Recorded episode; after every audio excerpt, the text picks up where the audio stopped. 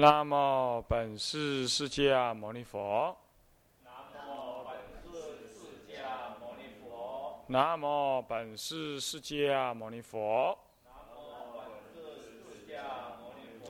南无本师释迦牟尼佛。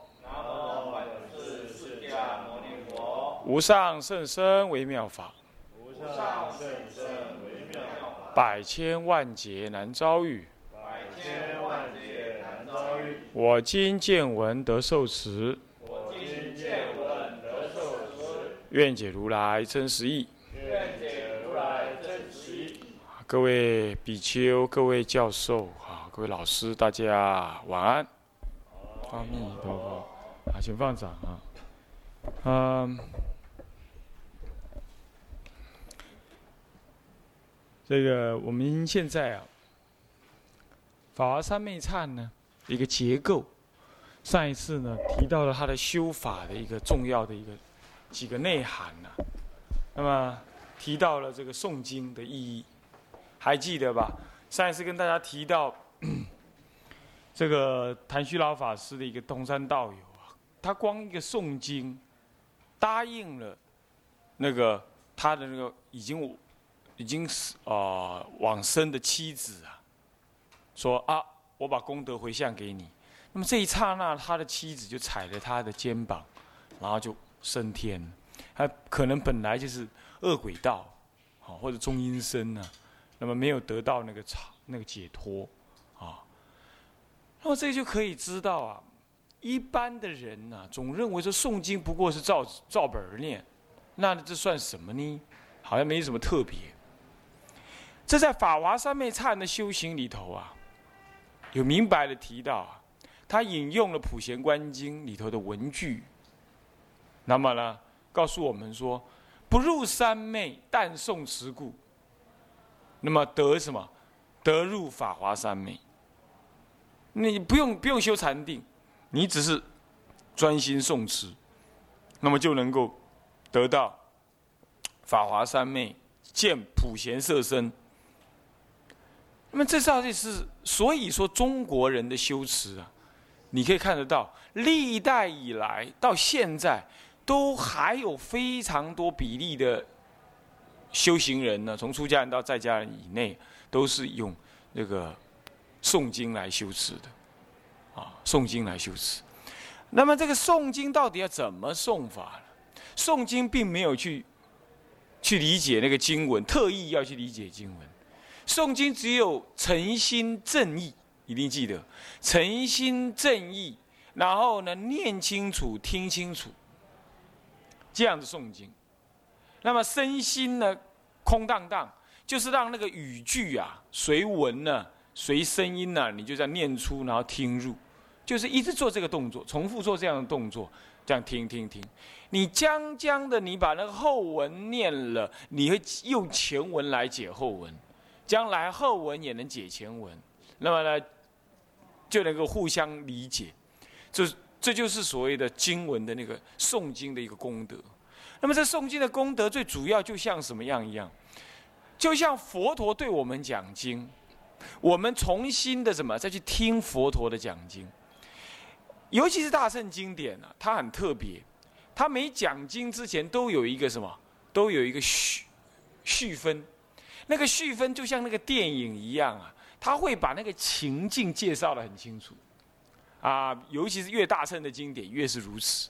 你看《法华经》啊，他先说佛陀呢放光动地，先佛陀然后放了什么光什么光，有什么菩萨什么菩萨在那里啊？这个时候呢，哪一尊菩萨呢起来呢发问了，对文殊菩萨发问啊，无这个弥勒菩萨发问了。发问了之后，弥勒菩萨就跟他讲啊，过去有什么事情，什么事情发生了什么事，什么事，那后来又是代表了什么？所以今天跟当时是一样的。因此，佛陀正要讲一部啊如实相的法门。哎，佛陀要讲经之前，他先做这样的铺陈。其实呢。这就是在收摄我们的身心，将我们的身心带导入到那个当时的情境当中。这在《阿含经》里头是很少看到的。尤其是越大乘的经典越是如此。你看《华严经》，《华严经》啊，他介绍那个什么当时的听众啊，足足用了好几卷去介绍，是不是这样子啊？那你会觉得很奇怪，这介绍听众干嘛这样子？你看看我们一个学校哈，办个校庆，那么办个什么，一定什么啊？我们请某某人致辞，再请某某人致辞，再怎么样怎么样？那个学生本来上来的时候，那个那个那个教官啦。呃，李正敬礼，然后坐下，不要讲话，不要讲话。那么喊了半天，你不要喊，你不要喊，你就一个个字词，一个个字词，慢慢的静下来，静下来。所以说，那个大乘的经典，它有很奇妙的一个一个安排的方式，他将人导入到哪里？他将人的身心导入到那个入经文的那个情境当中。大乘经典之所以能够让人家感觉是在修行，主要就是他将身心导入到一个不可思议的境界里头去。所以智者大师诵经的时候呢，能够看到灵山会上俨然未散。你看，这就不是很明显的导入那个情境。大圣经典的修持法门甚深不可思议，就在这里。还记不记得我上一堂课曾经说过，我们众生造恶就是六根对六尘，起六种妄想意识。其实我们诵经就是将眼根、耳根、舌根呢，带入了我们的意根跟身根。那么怎么样？把那种经文里头啊，具足色香味触法，你信不信？你看啊，他先说明这个在什么地方。有什么人来，你心中一定会感觉，你看到那个谁，你眼根就要用了，你意根就要用了。然后你正在念的时候，就等于有人在发问，那个耳根就在用了。所以你念出那个声音就是深沉，用耳根。那么呢，它里头描述哦，在起诉几孤独园呢，佛陀放光，那个光不是色尘吗？是不是啊？那色尘出现，你就用眼根了。你意识当中你用眼根了，然后某某人来，某某人来，那么大家呢家夫而坐，那个时候你也感觉你的大家都坐着，你不会站着嘛，所以你的身体你是感觉是坐着的，所以说那个深沉，啊，那么呢用什么呢？用生用那个生的根来感受，所以说整个的情形就像我们在看小说一样，我们看小说为什么会让人感觉会很沉迷呀？为什么？因为他小说描写那一切的色声香味触法的情境啊，很深刻。那我们导入了那个情境，我们就自以为我们是那个男主角、女主角，意思一样。你看看电影不过是影像而已，可是我们会感觉色声香味触都在里头。那为什么？那就是用眼用眼根对色尘导入其他的五根五尘。那今天也是一样，我们用文具来导入什么了？再用耳舌根来导入那样情境，所以我们的六根已经对六尘产生最真实的修道的那个意志心了。所以说诵经的价值就在这里。所以诵经不需要用第六意识再去再去思维分别那个经义，你只要随那个文来自动的感应到你的肉体、就是身体里头来，它自然会产生作用。自然会产生作用，这就是诵经的价值。我想上一次补充的是这个。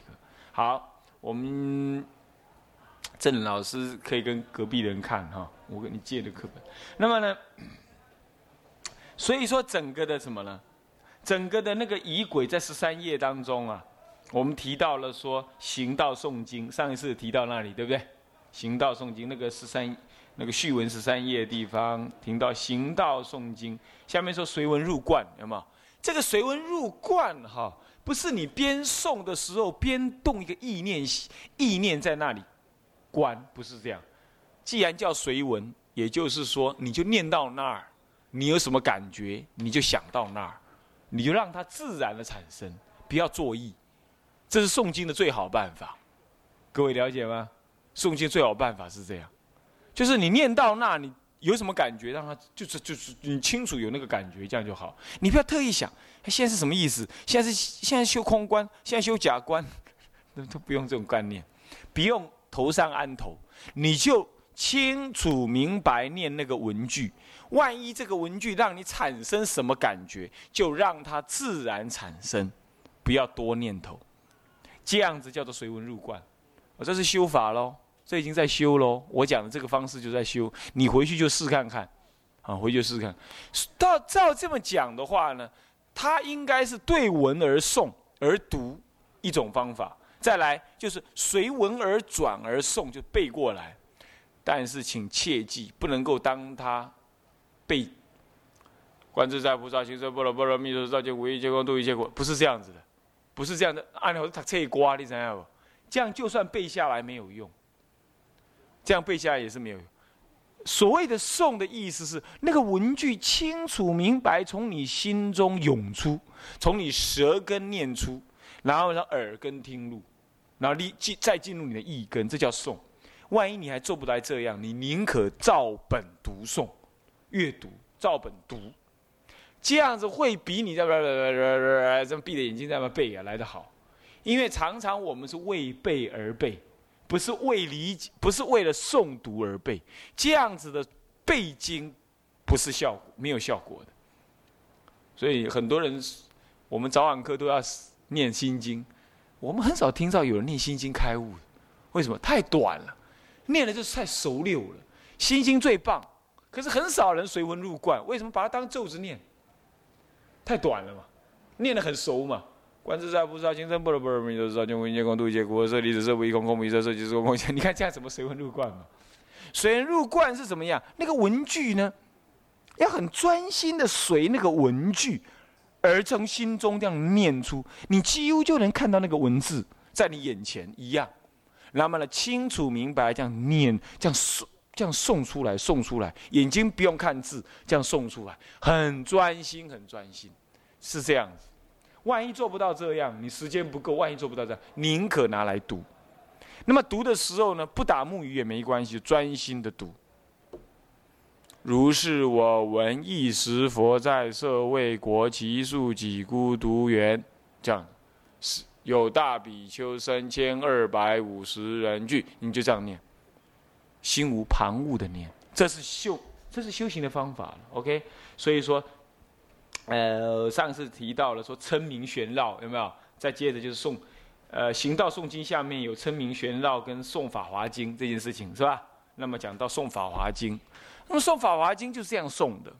那么在这部书里头的注解里头，我们收录了这个智者大师里头所提到的诵经方法。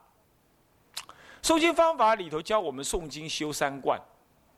那么这种诵经修三观，乍听之下呢，跟我刚刚说的那种诵经方法是不太一样。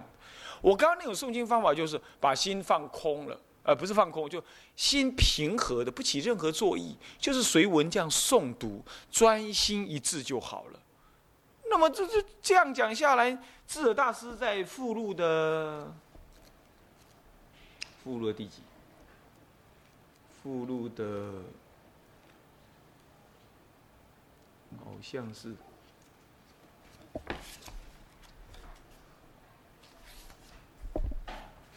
呃，这个《观心诵经法附录四》，一百一十五页啊，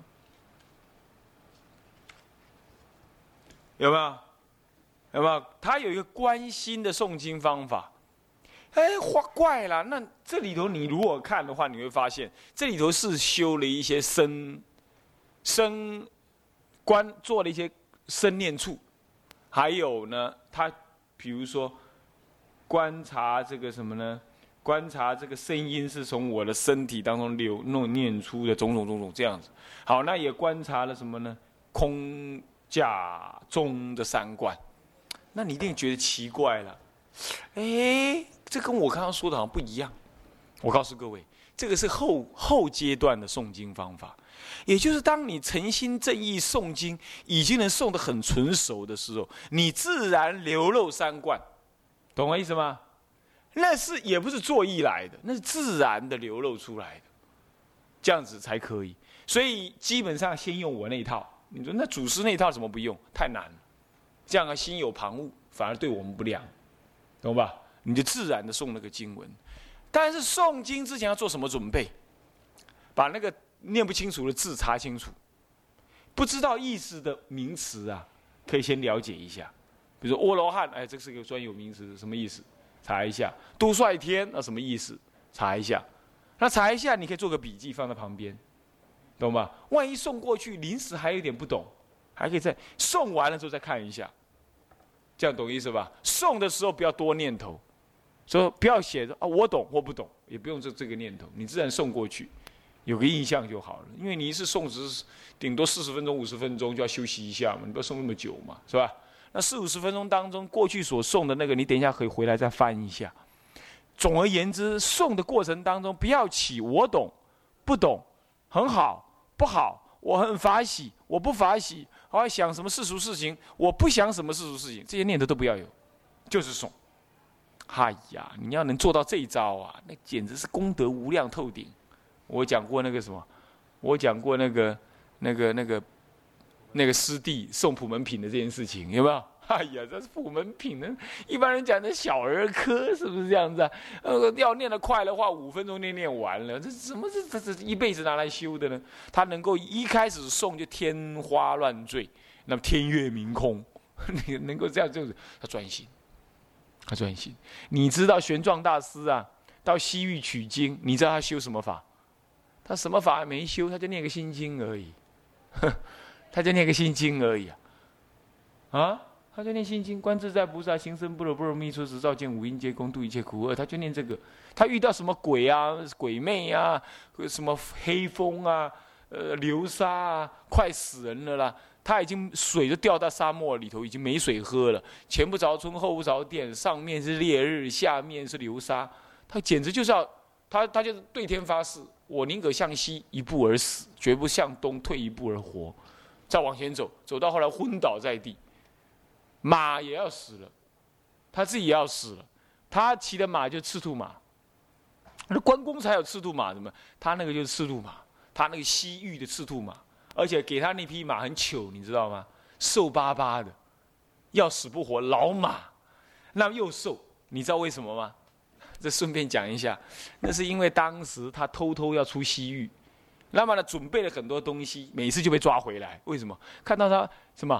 马肥人壮，资粮充足，他就知道这个一定要走远路，干单供的亏变路然后他注意的丢了，然后就把他拉下来。后来弄成没办法，人家就想办法帮他找一条老马，你听说过吗？仕途什么老马？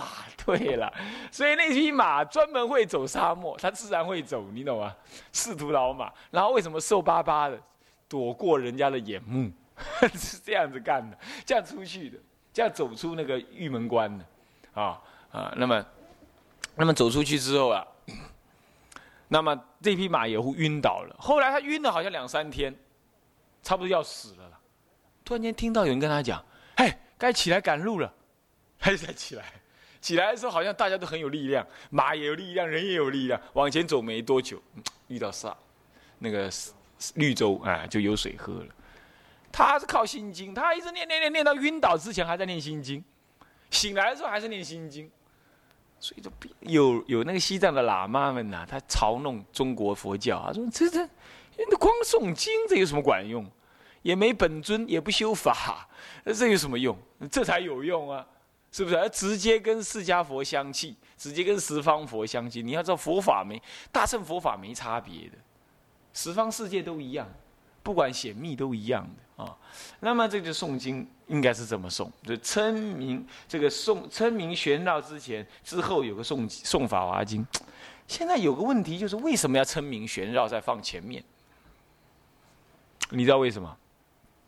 很简单，诵法华经在这个修法的意义上来说是深入法华会上的意思，这样懂我意思吧？就深入法华，就是跟法华会上的所有大菩萨、小菩萨、呃，声闻人、诸佛菩萨一起在一起了。你知道《法华经》啊，是移十方的众生，移这个移一切娑婆世界的污秽啊，移开，然后呢，将十方的清净佛度的众生引入娑婆世界来听经，是这样子的。那个那个宝塔品里头就是这样讲到。提到这件事情是吧？那么你也要入那个法华会，你能够贸然进去吗？你一定什么？假设会是在会议室在这里，一定那个会议非常非常多的人呢，包围了这个会议的主主要的讲经地方。那你要来到这里，你一定会经过外面，经过很多人，对不对？然后才来。你一定要表现得很恭敬、很虔诚，人家才让你进入这个会议，对不对？是不是这样子？啊那么送称名玄绕，有这两个意思。第一，名以招德。名以招德，什么叫名以？名来招感那个德，名来显现那个德。比如说，你对中华民国什么感觉？啊，这是我的国家。你对孙中山有什么感觉？你不要想到钞票去，你应该想到谁？国父，是不是这样子啊？那么孙中山代表了他的功德，你会肃然起敬。你的母亲啊，王金花，那么人家称到王金花，你肃然起敬，这是我母亲。名的本身没有什么特别的价值，可是当这个名字在你的心目当中意味着是一种功德的时候，那么名字称念起来，你心中就仰望那个功德了，是不是这样子啊？佛菩萨有什么功德？你怎么去作意？你怎么去作意？你有一个办法，你就是闭着眼睛一直想，一直想，可以啊。可是你最好的办法是身体庄重坐在那。耳朵细心的听，舌舌根运转着念，那么眼睛眯眯的专心的念出燃香，念出佛号，这样子的时候，你每念这个佛号的时候，你就感动着这个佛的功德，或者大恨大悲，或者大智大愿，如何如何。所以说，称名本身有有什么呀？有意念佛功德的意思。有恭敬佛菩萨的意思，懂意思吧？好，那你要参加这个法会，你如果不先意念这个法会大众的功德，你如果不表示你身心的恭敬，你不会得到利益的。所以送《法华经》之前应该称名，原因在此，大家了解吧？那么其次呢？为什么要旋绕？旋绕是恭敬的表示。直接的恭敬表，上次我已经讲过，对不对？现在就不必再多讲，只是说，那么为什么要表示恭敬？我说过了，我现在就要说明，因为你要欲入法华会上，用这么慎重的心情，好，所以你要先表示恭敬。所以前面的称名玄绕，是要让你的身心表达了对法华诸会上诸佛菩萨的恭敬。那你说，那称名称什么名呢？就是称法华会上诸佛菩萨的名，啊，他先称十方佛，称文殊师，呃，称普贤菩萨，呃，不，称释迦牟尼佛，称多宝佛，这是法华会上主要两尊佛，然后再称什么？再称文殊，再称普贤，是不是这样子啊？是吧？这就是法华会上的主要的菩萨，是在这里，是吧？OK。所以你有没有注意到？法华经的修行在这里，就是已经把那个张力啊绷到了最就近的地方去了，绷到最就近的地方，在这里头都还没有正式送法华经，可是前面已经做了无悔的忏悔，是不是啊？已经做了供养，更做了什么呢？礼敬，更做了发，呃，更做了种种的宣告。种种的宣告，然后再来送称名，再来旋绕，已经把要进入法华会上那种心情，已经膨胀到一个最大的张力了。那个时候宣泄出来送法华经，你说那种心情是什么样子？所以我说啊，你要越理解、越研究法华三昧忏呢，你就会真的觉得不得了。佛陀没有说这样子的法门，智者大师竟然能够把它安排的这么的紧凑，这么的有内涵。他让一个人要修法华经，进入灵山会上，是做的这么完美的准备。有什么法门能够这样？所以。我前几天在那个台北文殊院的时候，跟他们在介绍这件事情的时候，我说：“这个法华三昧忏一出啊，几乎大乘的一切修法灿然大备，所有大乘的修法里头都有，从参禅、诵经、礼拜、求忏悔，一切法门几乎里都全包了，全包了，而且各有意涵，全包了。密教我也去修过，他们有天法的弥陀法门呢，不传的，口耳相传，不公开传的，也不过是法华三昧的前方便而已，前部分而已。所以说，真的是不得了，智者大师啊，要是不出的话，中国佛教不晓得多贫乏。难怪日本人说过一句话：日本文化如果没有佛教，日本文化只剩下三分之一，干嘛？剩下相扑而已。那么日本的佛教如果没有天台佛教啊，日本佛教等于零。日本佛教无论是密，无论是显，无论是无论是天台，呃，无论是这个呃华严啦、显首，呃华严华严啦、唯识啦、禅宗啦，各派的教典呢，都是从比瑞山下来，而比瑞山就天台的什么了，就天台的大本营。高野山是他们的东东密的大本营，但是东密高野山还是要还是要学还是要学天台，所以你想想看，就是这么推崇啊。那么你看历史上有哪一个伟人能够影响一个国家的文化，会影响到这种程度？所以咱们自己中国有这么好的天台教法呀，不要说这些文化界的人完全不懂啊，连佛教界都不太注意。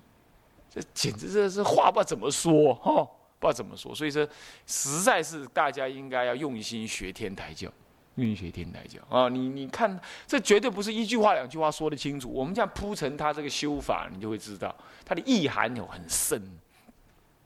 好，这样绷紧了之后，才让你进入法华会上，那你的身心的庄严呢，专专注啊，那就不可思议。就在那一刹那，你诵了《法华经》。诵《法华经》不是在那诵经，我说过是让你的身心投入法华会上，也就是你应该跟智者大师一样，在某一个刹那，身心寂然不动。你的第六意识当中呢，会让你真实的看到了，你就在法华会上，这个这灵山会上，啊，就在灵山会上，啊，是这样子。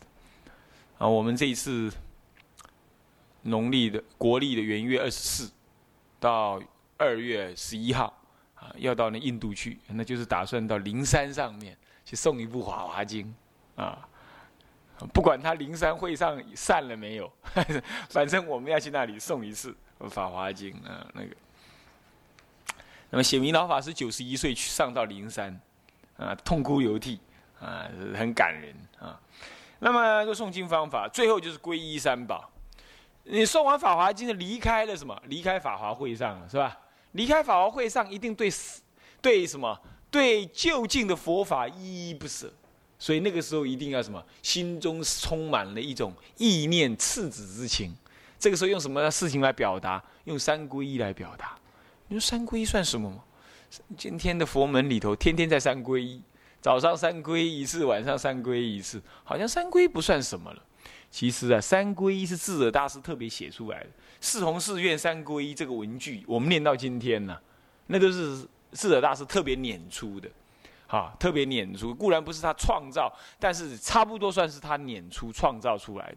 这个三皈依在当时是一个修法，你要知道。